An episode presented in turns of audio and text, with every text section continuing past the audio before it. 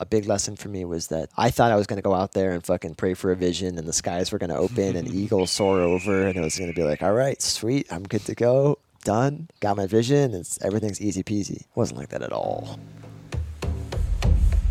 My name is Evan Meyer, and you're listening to the Undomesticate Podcast, a show where we explore how to deprogram domestication, restore the health of our body, mind, and spirit, and return to our sovereign roots. Welcome to episode one of the Undomesticate Podcast featuring Allan McGrath. Allan is someone I met through my work with John Wineland, and we instantly connected because we share just a ton of similarities.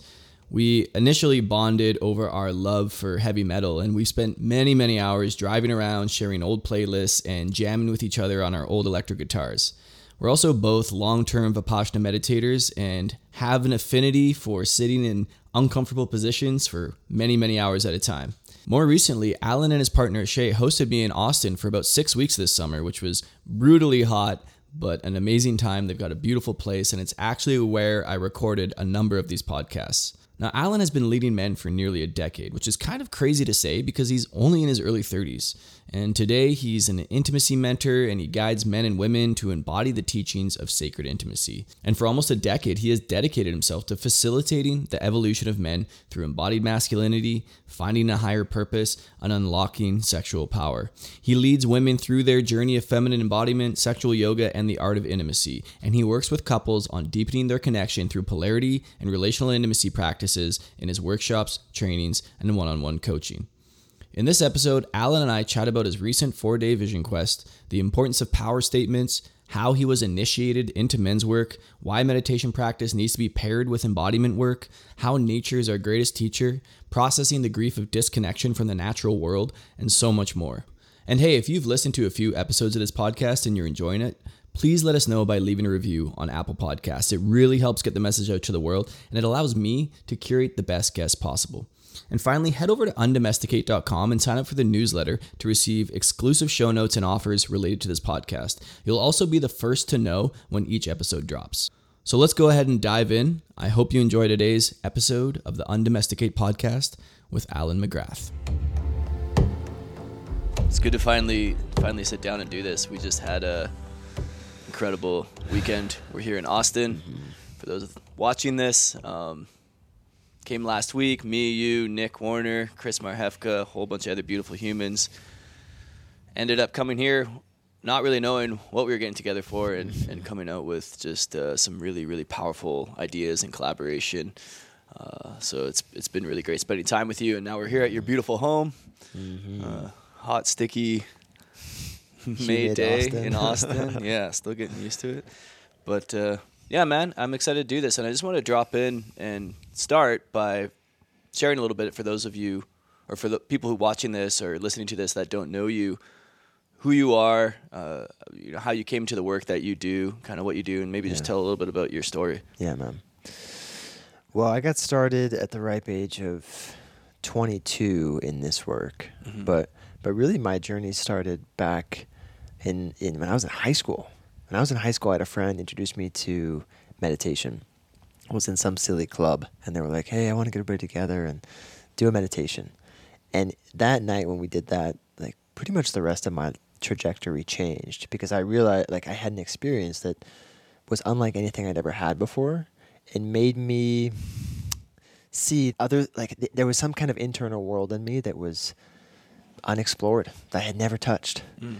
And after that one practice, I, I kept it up. I looked up online, like what is meditation and how to practice it. I found instructions for actually Anapana that they teach in Vipassana. Mm-hmm. And I just kept doing it. Um, and I was also, I was gifted books from my grandmother that, that really impacted me. Gifts, books like The Prophet, um, Conversations with God, that I was reading at a young age. And so I kind of from from then on had a, a, a tilt towards the interior world, and um, at the same time, I also like I struggled with particularly my relationships with women.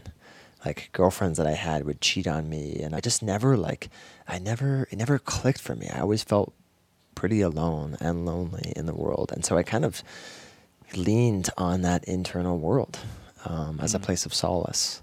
Mm-hmm. And all throughout college, it was kind of the same. Like I just felt like like drinking wasn't that cool for me. Um, drugs were a- place to numb out, but but um, were not ever that fulfilling. And all the while, I was I would you know I go to the occult section of the library and get you know the the, the books that were the most intriguing on Tibetan Buddhism or um, you know like the Theosophists or just just things that really called to me that I didn't really know a lot of people who who in my circles who were doing the same thing.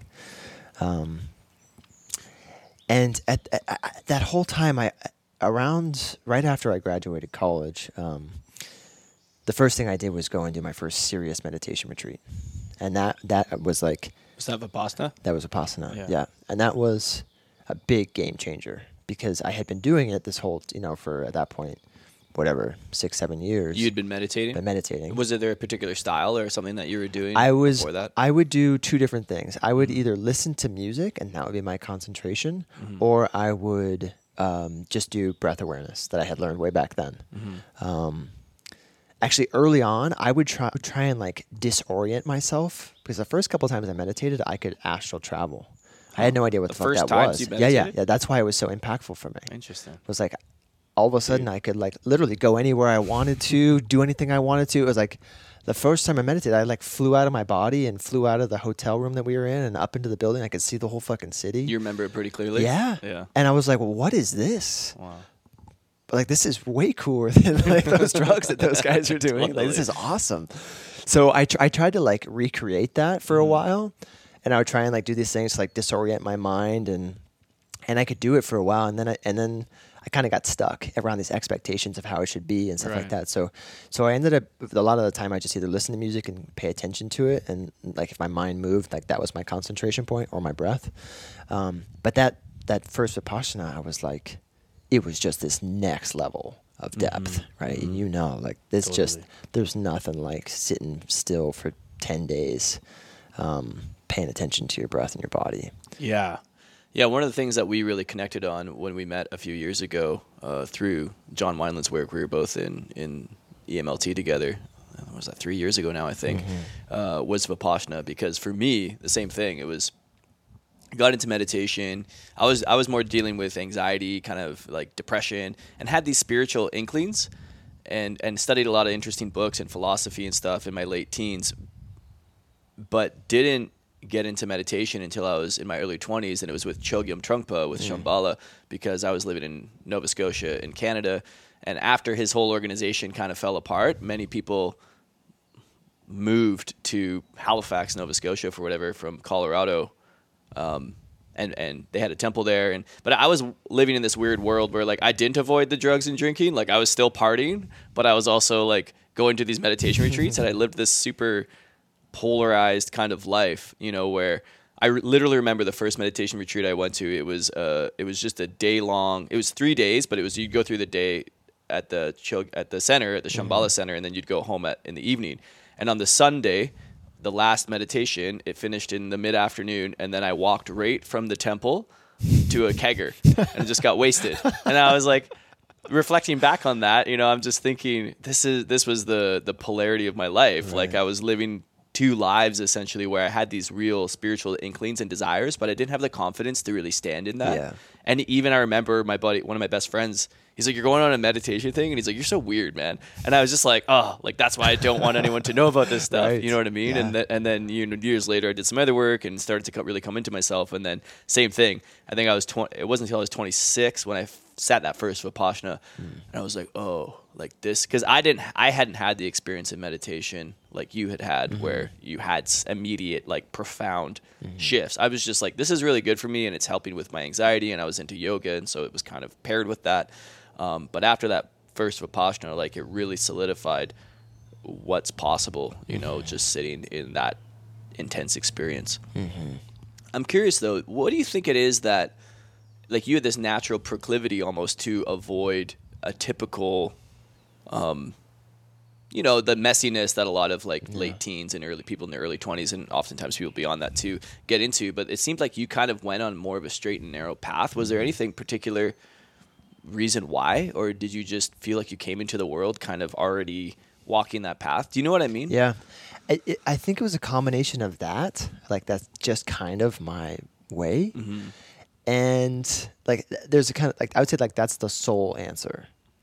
The the human answer was also just that that I felt fear. I felt Mm-hmm. um, I felt afraid of losing control. I felt afraid of being seen. I, I felt misunderstood often, so I wouldn't put myself forward to be seen. Um, but I think it's both. I, I think a part of that was like me trying to wrestle with this sort of soul proclivity to that way. It's yeah, the kind of the straight and narrow or the yogic um, or the interior that was not you know was not my natural environment that, that Mhm. I grew up in. I grew up in like an affluent town in California and Yeah. um, That's just so unusual, you know, Yeah. for someone that young. I, I I- see it more with younger people now, actually, Mm-hmm. but just like, fuck, like I wish that I had just found meditation at 20 when I did and just been like, oh, this is the thing, but instead of Right. having to wrestle Right. Mm-hmm. back and forth with it until it took me another five or six years to really like, you know, claim like, okay, like I'm on a more spiritual path than trying to prove something to other people Yeah. or whatever like that. yeah. But anyway, how did that all lead? So Yeah, you did this Vipassana, exactly, and then exactly. it kind of led you to this Yeah. work, right? And, So- and I know a little bit about your story, but I'd love to. I'd love Yeah. for you to share it. yeah so so after that i found this like you know this depth of being that i just was next level um After your Vipassana. you yeah mean. after the vipassana and the first thing i did after that was do another one. And i started also started traveling. I had some money saved up from college working in college. And um, so i went to to costa rica and i was there for a while in panama. I was playing music. I was kind of traveling around and going to these meditation retreats. Um, and as well throughout uh, early early college i started to do yoga. So i went and did a yoga teacher training in mexico that was you know super full on and intense and got some of that um, native mexique mexican wisdom and did my first temazcal and all of that. And kind of all the while i had had this sense that like something was missing.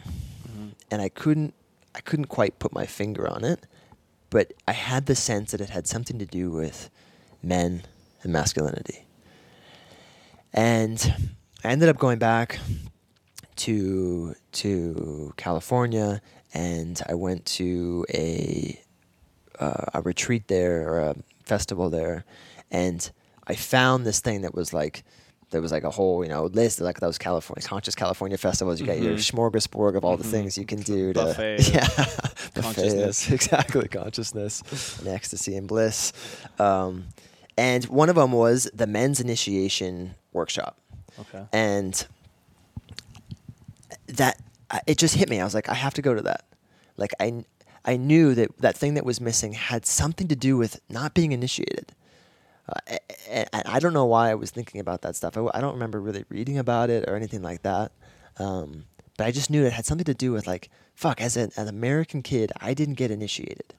I didn't, no one said like, hey, you are no longer a boy and here's an experience to like take you through to the other side into your manhood. You know, we got our driver's license. We got like, uh, you know, we could buy um, Totally. cigarettes or like buy alcohol, or People whatever. join the military, exactly. like all these Exactly, yeah. weird ass ways of of doing Yeah. things for sure. and that's not it. That's not it. There's no real challenge or experience in that that takes you to that what we need because we don't get initiated. Women get initiated from their body. Mhm, Their body. Yeah, yeah. It, it- nature initiates them. Boys need men to do that. And I didn't get that. So I sought that out and that workshop I was like done. I was just like this is this is fucking How old were you at that time? I was 22. Oh, Yeah. Um, Yeah. I was 22. I ended up hiring. Um, I, I ended up hiring the man who ran that workshop. He became my mentor for the next. Well, I mean, he he still is in a way, but we worked together for six years. I kind of I studied as a, an apprentice with him and started to help him run his his programs and his retreats and his workshops. And I just I just threw myself into it, just threw myself into it, and I never stopped. Um, What do you think it was that happened at that the one workshop that Yeah. you went to at the festival that you were like, that's it? You know, the thing that really stands, the real, the moment that stands out to me the most, um, there's a couple things. One was uh, we did a practice that actually we've done together later on, the feel the feeling you've never felt. Um, And I just remember there were these. Uh, I was in a group of four, and there were uh, in that exercise. I was encouraged to feel the thing that I'd never fully felt um, in my in my in my being, in my body, in my life, and I was held back by these two like huge burly men. Yeah. Hey, y'all. Hope you're enjoying this episode with Allan. I just wanted to take a moment and share something with you that Allan and I are actually putting together this October. Ascent. It's a three-day men's retreat in California about an hour east of San Diego in the desert. And if you're a man who's ready to go through his own rite of passage and really just start leading his life, join us. It's October 6th to 9th at Jacumba Hot Springs. This is an event that we're putting on with two other men I interviewed on this podcast uh, Nick Warner and Chris Marhefka, who you can learn about in episode two and three, respectively. This is going to be a powerful weekend. It's going to be full of deep embodiment practice, breath work, sunrise hikes, ice baths, shadow work, and so much more. Really, if you're a man who's looking to dial in his purpose, to master his relationships, and just to really start living at his edge, you're not going to want to miss this. And listeners of this podcast get an exclusive discount of $500 by using the code BROTHERHOOD at checkout. But this offer is only good until September 30th. So go ahead and go over to ascentretreat.com for more information and to register. I'd do it today because this is going to sell out. All right, let's get back to the episode with Allan McGrath. And I just remember there were these. Uh, I was in a group of four, and there were uh, in that exercise. I was encouraged to feel the thing that I had never fully felt um, in my in my in my being, in my body, in my life, and I was held back by these two like huge burly men Yeah. as I was just you know raging forward with 22 years of you know like unfelt feeling, and I remember f- like how strong I felt, how free I felt, how just fucking express, I felt in that moment, and how these guys who were fucking huge were struggling to hold me, um, and so so that moment really stood out as like this breaking free of the conditioning that I had you know taken on and put on myself and internalized, um, and the other thing was how grounded and still and present um, Zot, who was facilitating the workshop, felt to me. There was just this depth to him that I was like, I want that. Like, I, and I didn't really have that as a conscious thought, but I just was drawn to it, magnetized to it. So those two things, like, I, I just had this sense of like, okay, whatever we were doing here was going to lead to that. Was going to lead to that kind of embodiment. Yeah. Um, so yeah, like I said, I just fucking threw myself at it for. I haven't stopped. I literally Yeah. have not stopped. Totally. Yeah. No, my experience is really different, and I can, I can totally attest to that practice. you know, being so powerful, dragging Cliff and Amir, who you know, like across the floor of the dance hall in Shasta with John, and just like they're like, holy shit! And I cracked Cliff's rib. I was just so deep into practice. I was just like, ah. Fuck. So powerful though, right? Just there's something that that whole, you know, there's a whole energy that just unlocks when you have the safety and the and the capacity and the room to let that out in a way that you can actually just like let it out without feeling like, oh fuck, what's my impact gonna be, or like people are gonna judge me, or I'm gonna get arrested, or what, whatever it is, you know what I mean, or I have to be drunk to get this angry, or or how, however people kind of um, yeah, you know, uh, reconcile that stuff with like Yeah. those emotions that we can't really feel, and, and having the space to do that. And it was very similar for me. W- w- when I when I initially whatever I was called to sit in a men's group, and immediately after the first session, I was like, oh, this is it. Like this is what I've been missing. I've Yeah. been doing vipassana. I've been sitting with plant medicines. I've been traveling the world. Very similar, Yeah. right? I've been living in South America. I've been searching. I did landmark. I was doing all this stuff, and then I sat in a men's group, and it was just facilitated by a few guys who I still work with today, um, and it just unlocked something. I was like, oh, this is what's been missing. You know, never been initiated. Same thing. Never, never really had an experience where it felt like there was a delineation between being a kind of a childhood and the mother, mm-hmm. you know, the, the the child of my mother and my father, and and a man yeah. and that led me to John, and of course that's where we met, and and the mm-hmm. rest is kind of history. So totally see that and and and just the power that a lot of guys don't understand exists in this work. Um, mm. That it's really hard to to get a a feel for it just by listening to something or hearing people Yeah. talk about Oh, it. You yeah. kind of get to get it in a room. And, and when you meet those guys like Zat or like John or like you know a lot of these dudes who have cultivated that level of pre- presence and depth, because it's different than Vipassana. Vipassana is a very, it's active, but it's also a passive of like, oh, we got to yeah. burn away our karma and the sankharas and stuff. Yeah. But when you get in a space where you can also touch on the stuff that's really there, the Yeah. grief and the, the pain, you know, and the joy and everything, the whole breadth of the experience, but actually bring it through expression. Yeah. Uh, it, it really shifts things in a way that Vipassana didn't quite touch on for me and just stillness meditation.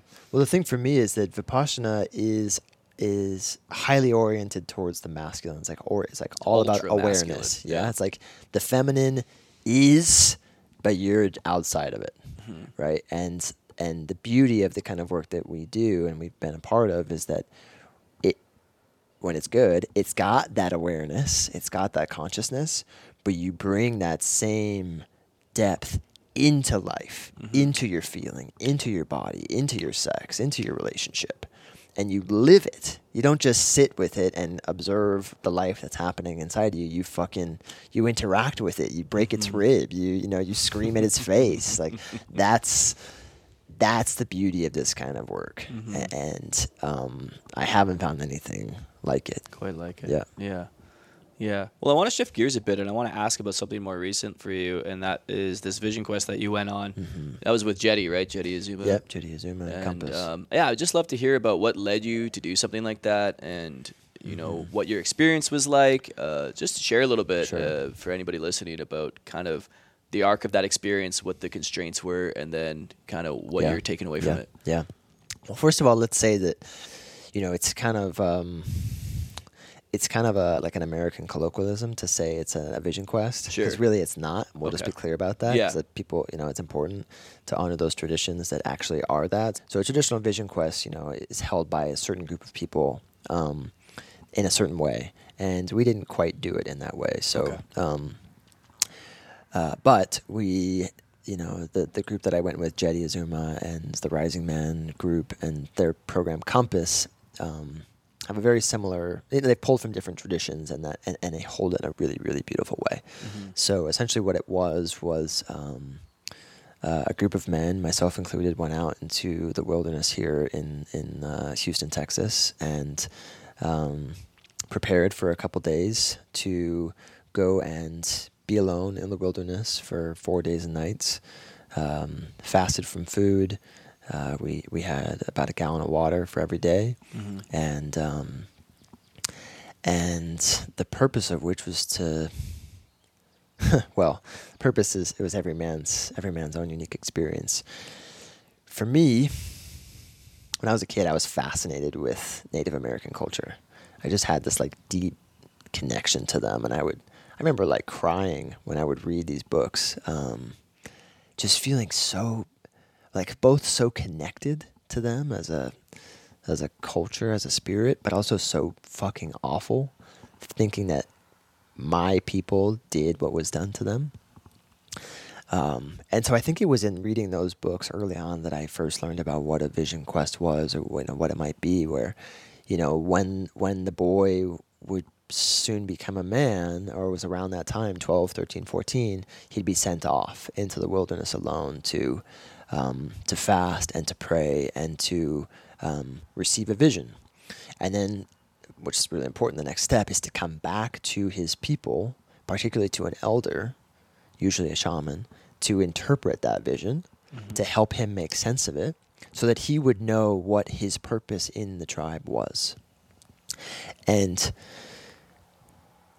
that experience is is that thing that we were talking about was missing for, for all of us. That going away to a challenge that, you know, like a rite of passage is this beautiful razor's edge of like, I really want to do this thing, but I have no fucking clue if I can actually do it. Like where the possibility of death is there.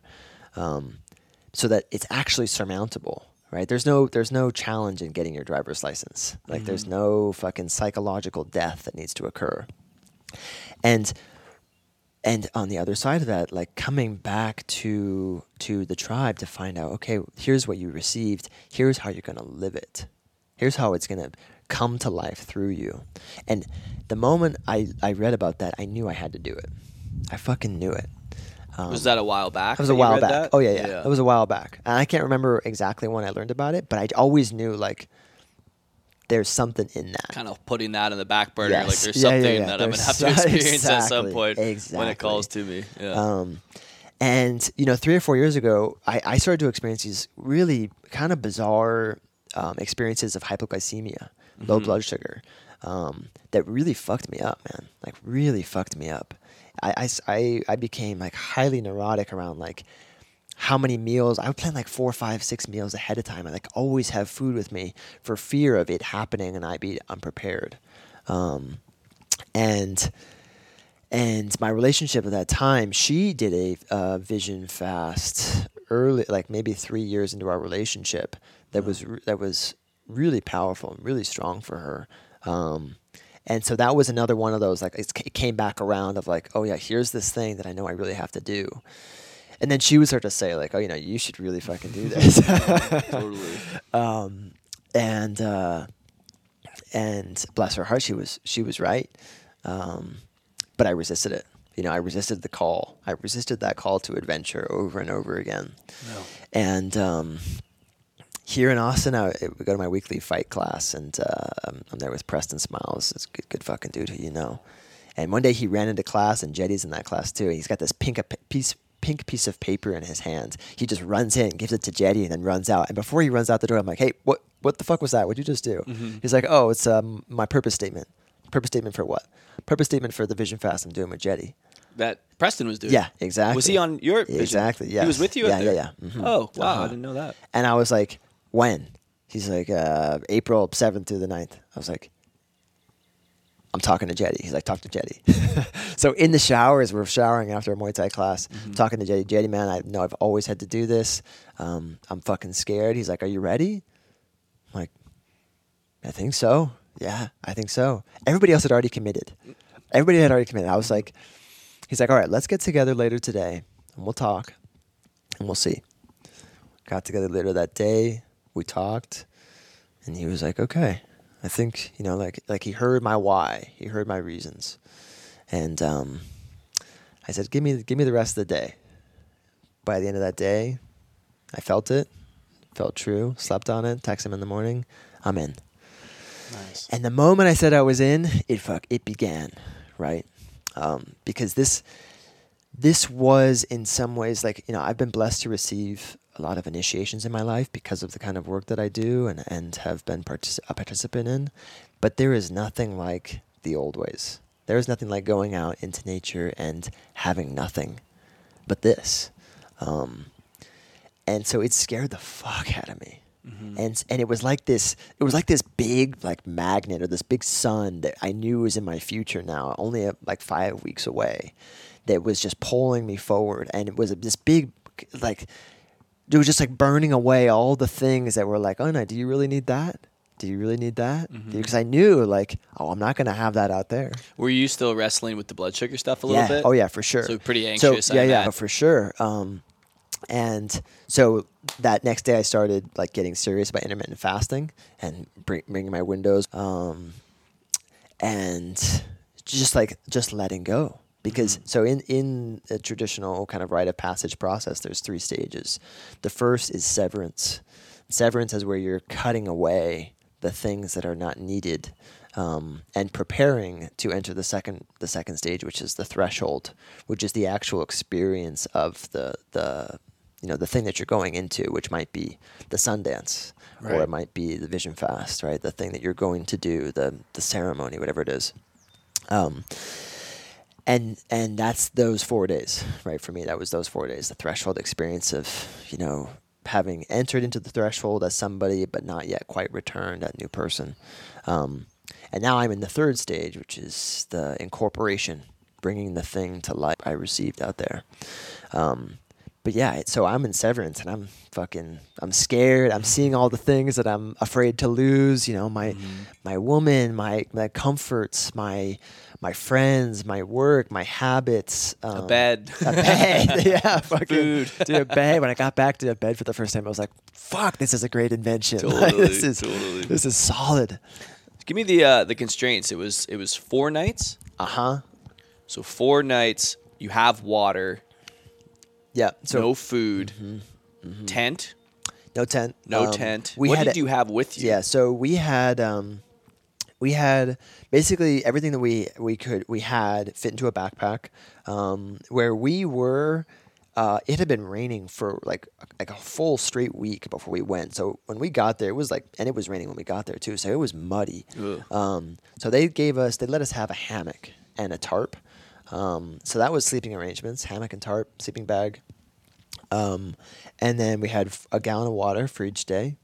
Um, I had salt, uh, which they encouraged, and um, then I also I had uh, I had some friends who in here who had gone before me. Who I actually, so my friend Brandon Bozarth, um, he had gone and done this the year previously, and he was the kind of he was the, the another call to adventure. He came back and told his story to us as a community, and he invited me to come and uh, Ashay as well. And leaving that, I was like, we both looked at each other and we were like, I have to do that. You know, I just fucking knew it. So know? many calls. So, so many, different calls. yeah, it's just know? like oh, It's those like things closing in Yeah, on you. exactly, exactly. Yeah.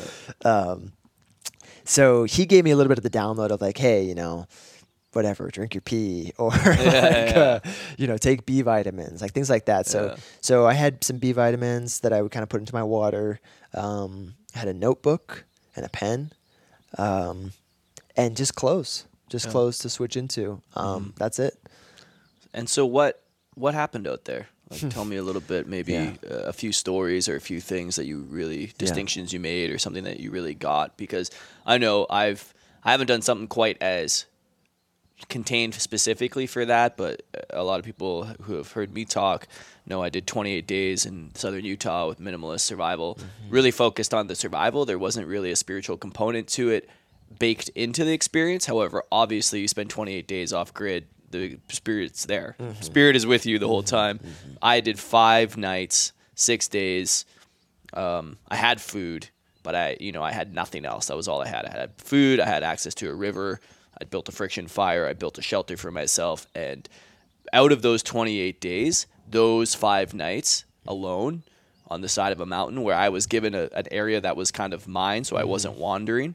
Um, some of the most profound nights of my life, you know, and I wasn't even fasting, right? And I was, and I, I, I had books and shit. Like I had a few things with me. I had a book. I had a reference guide of Southern Utah that I read like 50 times, and I could tell you every rock formation and bird in the whole state because I was just like, man, there's not much to do all day. I guess I'll just keep reading this reference book over and over again.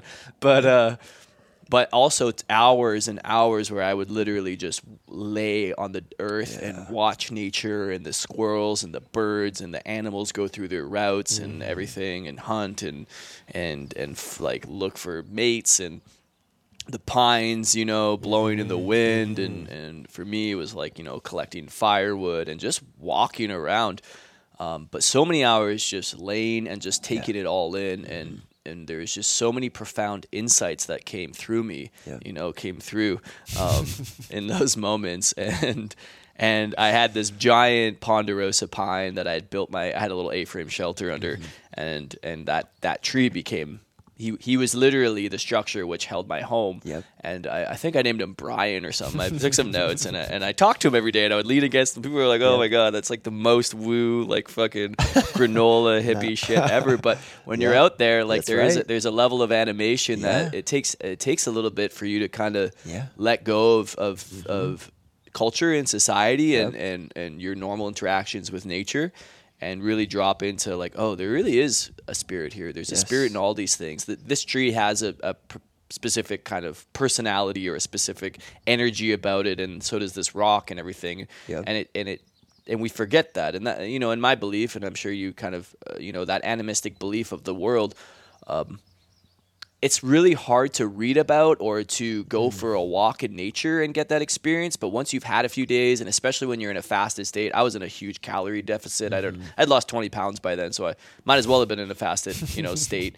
Um, like everything else really comes alive, you Yeah. know. And, and one thing, one of my favorite kind of influencers or guys that I follow, uh, Daniel Vitalis, he talks about how most people when we hike or we go in nature, we're almost like astronauts where we Right. put on all the gear you know we got the walking sticks and the and the synthetic fibers and everything like that and we're all like geared up and we Right. just stay on a path and it's like we're like astronauts on a foreign earth and especially with this whole you know, uh, leave no trace, right? Which is great. Like, of course, don't leave garbage and don't, you know, over harvest things. But actually, we're here to interact with nature, right? And we're mm-hmm. here to be close to nature, and we should be touching the trees, and we should be laying on the earth, and we should be interacting with the plants and the animals and everything around us because we are a part of it.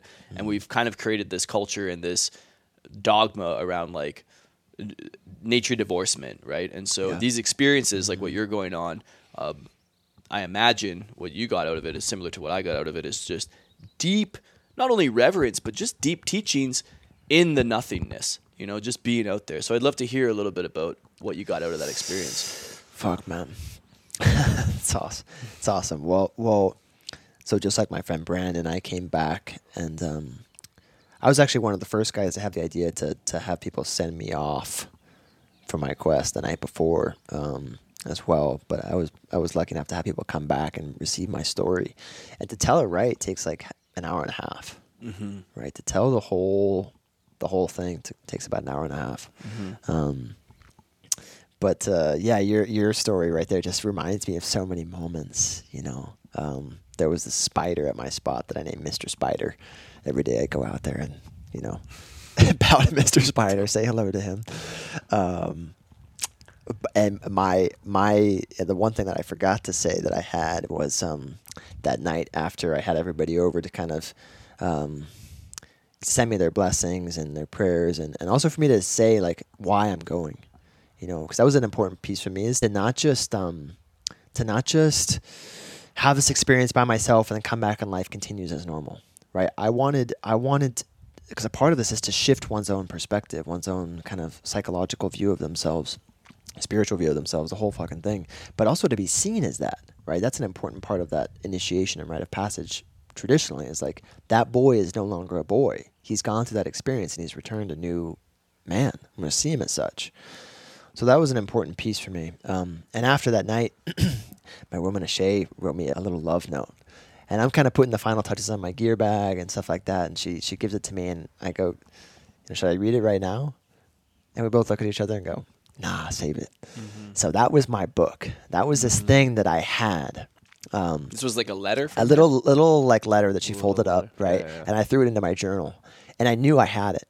And um, pretty much every day while I was out there, from the days of preparation, a couple days of preparation, to, to the days that I was that I was on the fast, I was like, "Oh, should I read it now? Should I read it? You know, to give me inspiration and courage to go out there."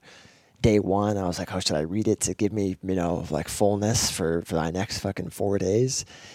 And and when particularly when I was on the fast, I was like, no, I'm gonna save it for when I really need it.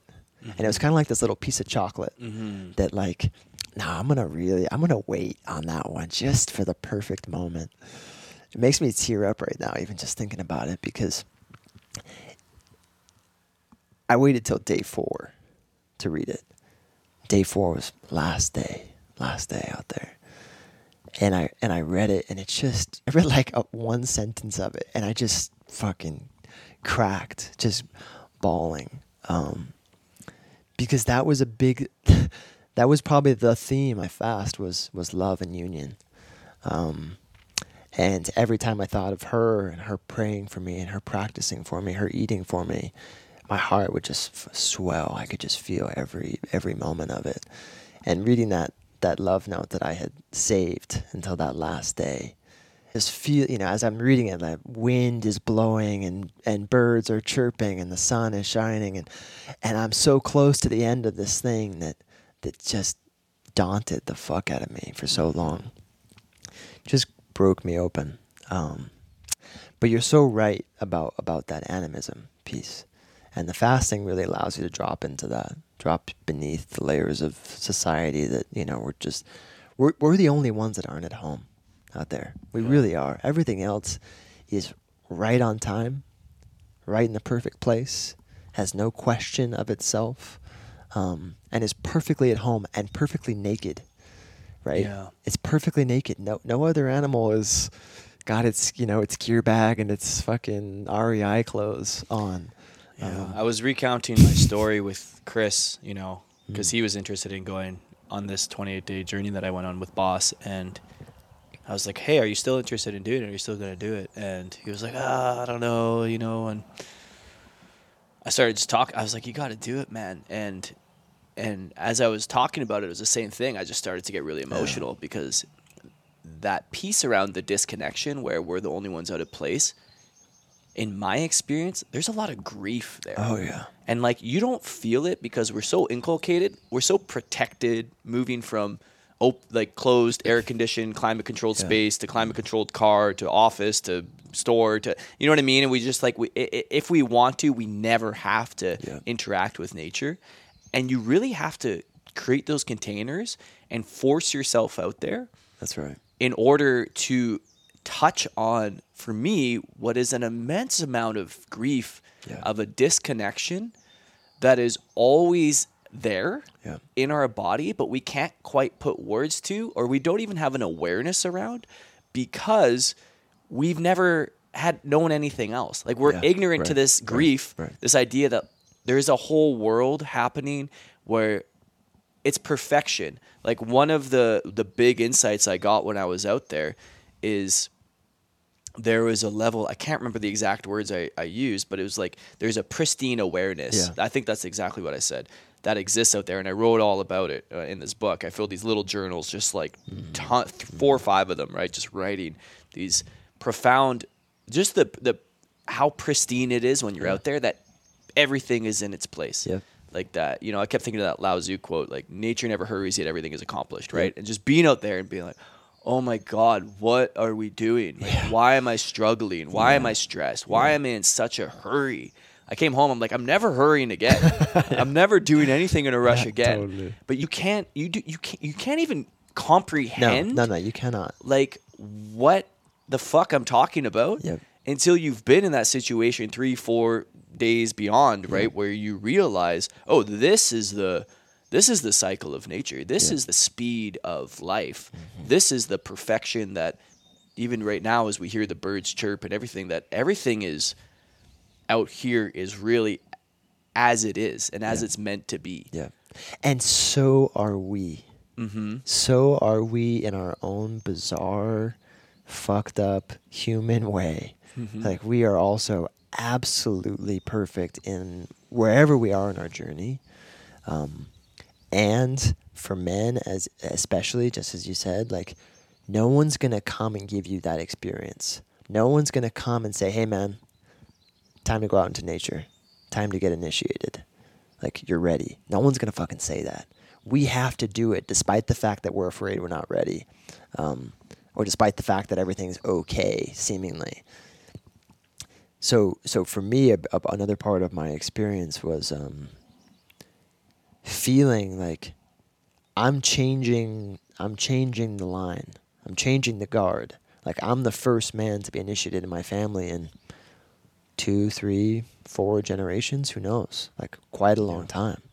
I'm the first man to do to, to do a rite of passage in the old way for who knows how long.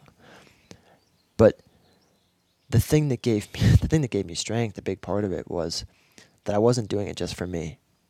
I had this moment day three where I was fucking struggling. Day three is the, the day of the death lodge, as they say, the day where where what really needs to die dies. And um, there was this moment where it's just um, and all of a sudden I had this, you know, as as you say, like I was just just laying there, you know. I'd just be, I would I would sit. There was some guys who would walk around and stuff like that, but I really just stuck to my little spot.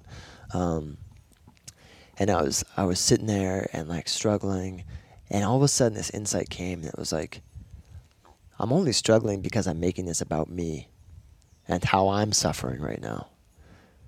But if I were to take on the fact that I'm not doing this just for myself, I'm doing it for my family, I'm doing it for my future kids. It when I took that on, the, s- the struggle disappeared, the suffering went away because all of a sudden it wasn't just about me. It was about the fact that I was doing this for my kids. I was doing this for their kids.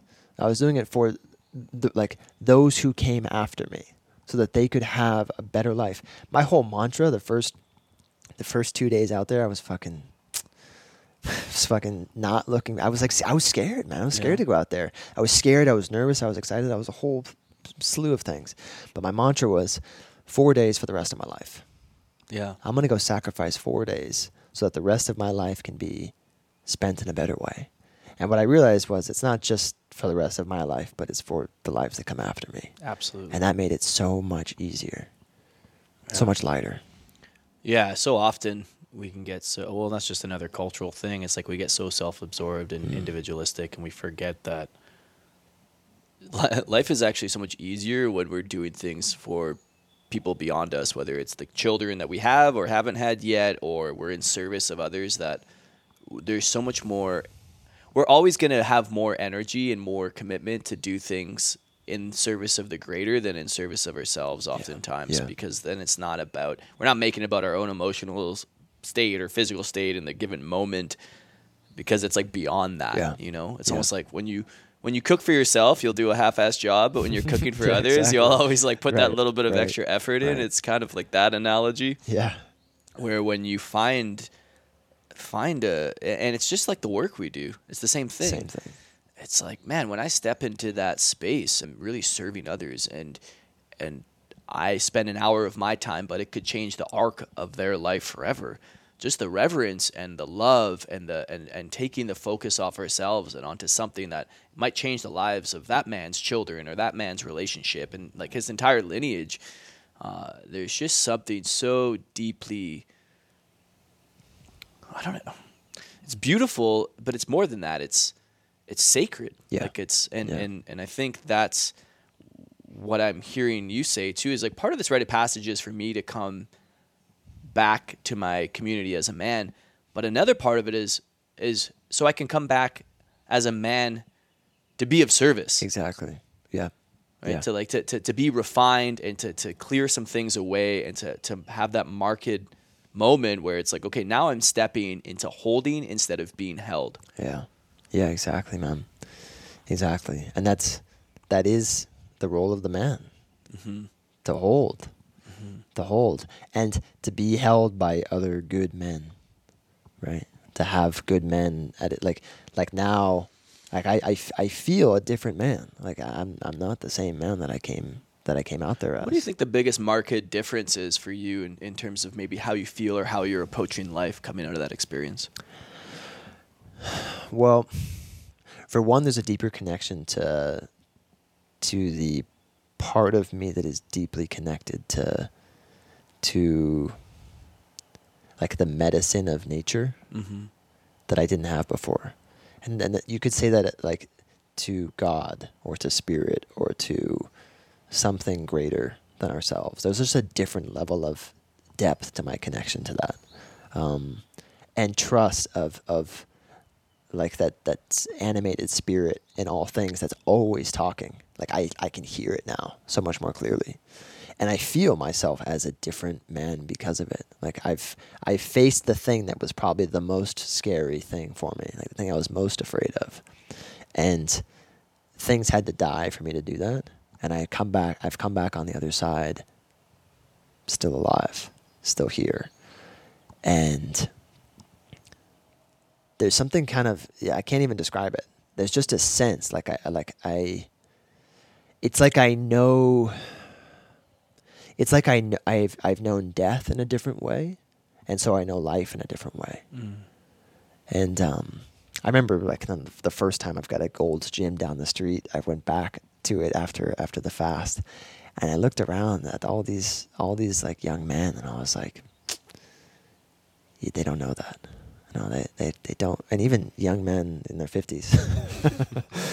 like they, they, there's just something to be that, that happens to us out there when we let go of we let go of mommy. We let go of the physical mommy, our, our infantile, boyish thing, and face death. and- yeah, yeah. face the death of all the things that we really like and prefer, and blah blah blah, and have to you know, and, and food. Let go of the thing that we think is going to keep us alive, so that we can find the nourishment in something greater, in something in here, right? That fucking fire in our belly. That's that's our purpose. That's the real thing we're fucking here for.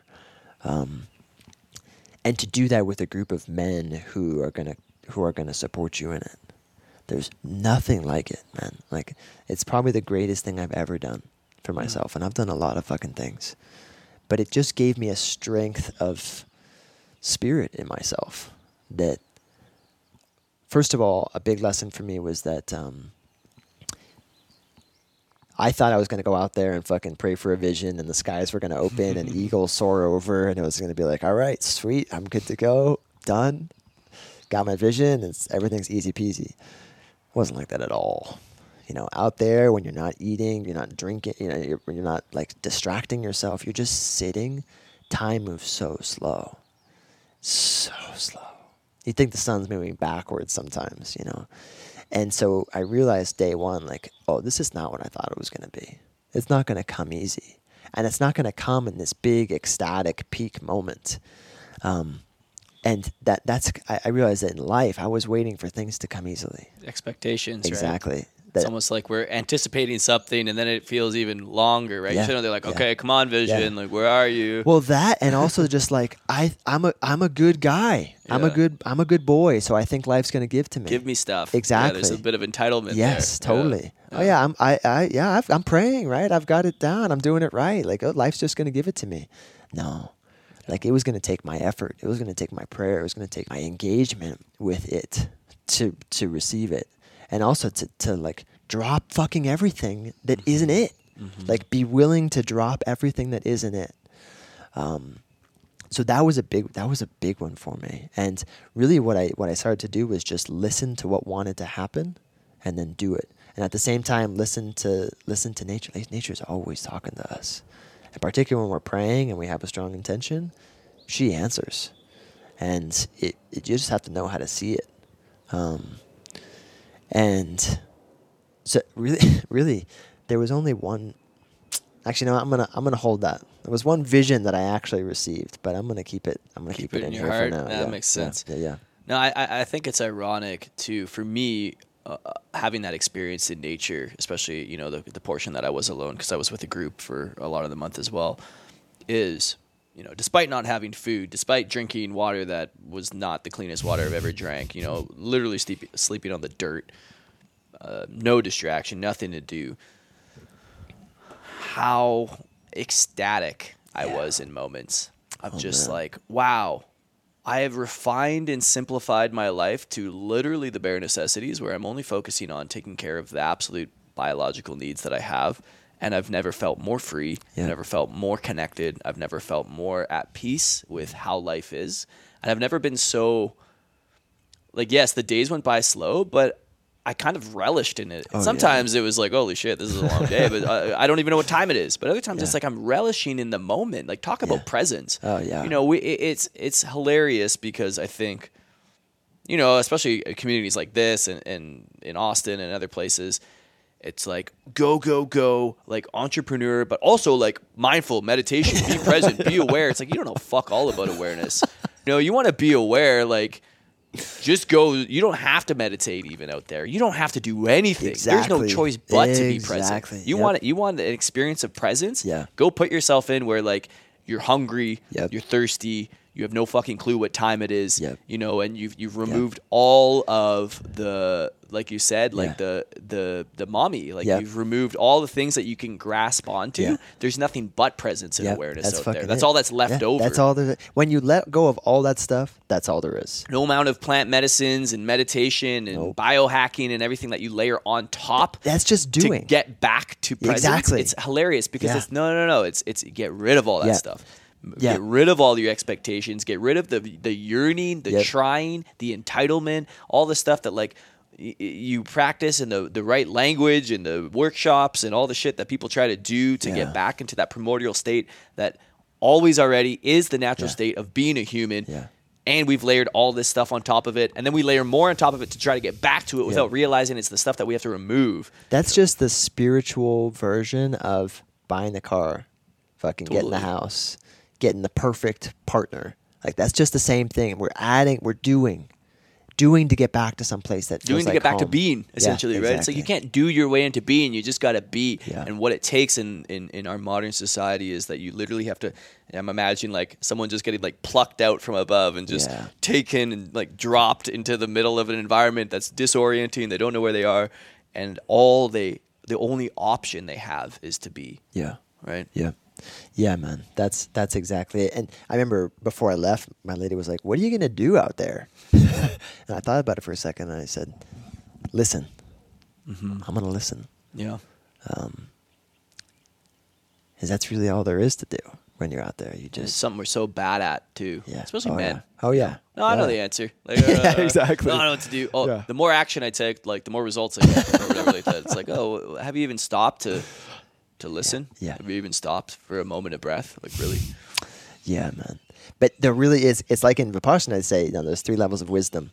The wisdom that you read in books, scriptures, things like that. You read online. You read on fucking Instagram. Mm-hmm. They're laughing. We're listening.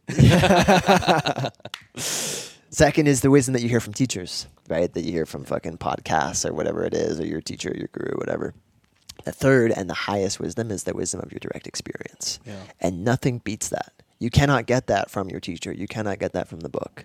You have to go out there and, you know, ideally you pluck yourself from your environment and you put yourself into that place where you're perfectly you're perfectly held by a container but you are you, you do get disoriented. You you do go into the darkness. You do have to go straight into the thing you're most afraid of to find out. Like fucking Terence McKenna said that that um that what I forget what it exactly but it was like life is about throwing yourself into the abyss and learning that it's a featherbed like Yeah, that's that. that's the fucking thing. It's like going straight and that was a part of uh, I, we were all uh, kind of we needed a big why. You know, you really need a big why to go out there. You can't just be like, yeah, it seems cool. I want to go do that. Like, no, you got to have a deep calling to be able to face the kind of things that you're going to face out there. Mm-hmm. And so to have a power statement or something that you really rely on while you're out there is an important piece. And they gave us, you know, the opportunity to create those. And mine was, my name is Allan McGrath.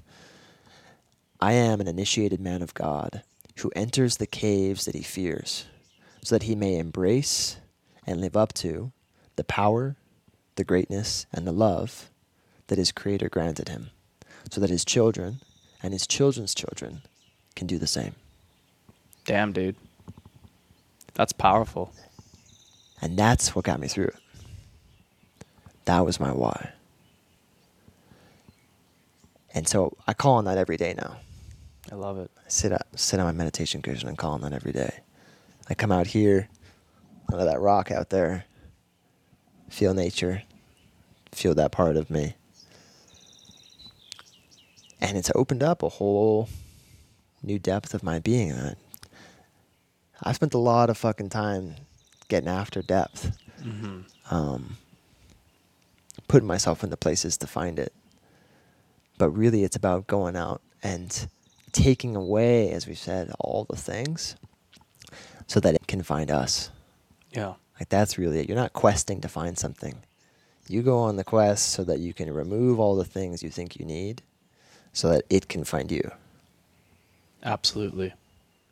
What would you say to, you know, maybe a man's watching or listening to this and he's maybe even unfamiliar with some of the language or it's like, whoa, that seems like what would the first steps you would give, you know, to a man who who wants to cultivate depth, who wants to cultivate presence, who knows there's perhaps a deeper path Yeah. laid out for him, but maybe he's stuck in in the normal musings of life, the mm-hmm. distractions, mm-hmm. you know, the and and like you and I both felt, and I think many, many men feel this, and it's why when they get to men's work, they just like, oh, this Yeah. is the thing, Yeah. is because there's like a deep yearning in their soul to have an experience that that there's some layer of, of life that's missing. What would you Yeah. What would you say to men that are kind of there in, in terms of taking the next step?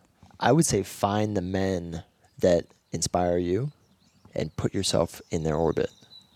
Find the men that inspire you and put yourself in their orbit. Mm-hmm. Because being in their orbit, whether it's whatever, their men's group or their newsletter or their, you know, ideally in person with them. Because in person there's a transmission that you just you can't you're not gonna get through Instagram, you're not gonna get through Twitter, your newsletter. It's like being in person with them um, your body is going to be impacted by them. Like your life is going to be impacted by them, and the next thing, like the next step on your journey, will present itself. Um, but but even if it's as simple as like joining an online men's group, where you can be like, "Wow, that guy is fucking deep," like, and and it can be a reflection of what you want to grow into. If you're just in your own little world, it's going to be hard to, to grow because there's no reflections to call you forward to the next thing. Um, so I would say find the guys who inspire you. Put yourself in their orbit, however that looks, whether it's working with them for a fucking year intensely or being on their newsletter and just digesting their, you know, transmissions through that. But but that's a good place to start. Yeah, yeah, I would agree. You know, getting it's such a overused colloquy or whatever it is. You know, like the, you're the average of the five best people you put yourself around.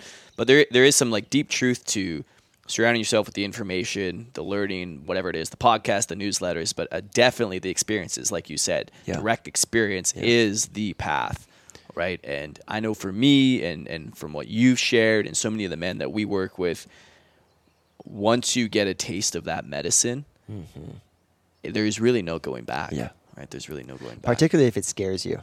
Like find that thing. that almost has like- to, It has you know? Mm-hmm. to. Find that thing that's like, oh, that sounds like so exciting, but I'm terrified. Ooh, that's the spot. Go there. Absolutely. Well, I want to honor our time. I know you got another commitment coming up in a few minutes. Um, but saying that, I guess, how can people interact with you? Are you offering anything? Is there a way that you know, if men hear your story and they resonate with it, that you could bring them into your world? Maybe just share a little bit about Yeah. what you offer. There's Yeah. so much more that we didn't cover that I Oh, know yeah. you do. For I wanted sure. to talk about polarity and relationship, and we're gonna have to save that all for another. Right. Another Right. podcast because I I really like what we talked about today and just going deep on on the vision and, and nature and that kind of connection. But but where can people find you? How can Mm. they connect with you? And, and how could they work with you if they want to? Well, the best way to work with me right now is one on one.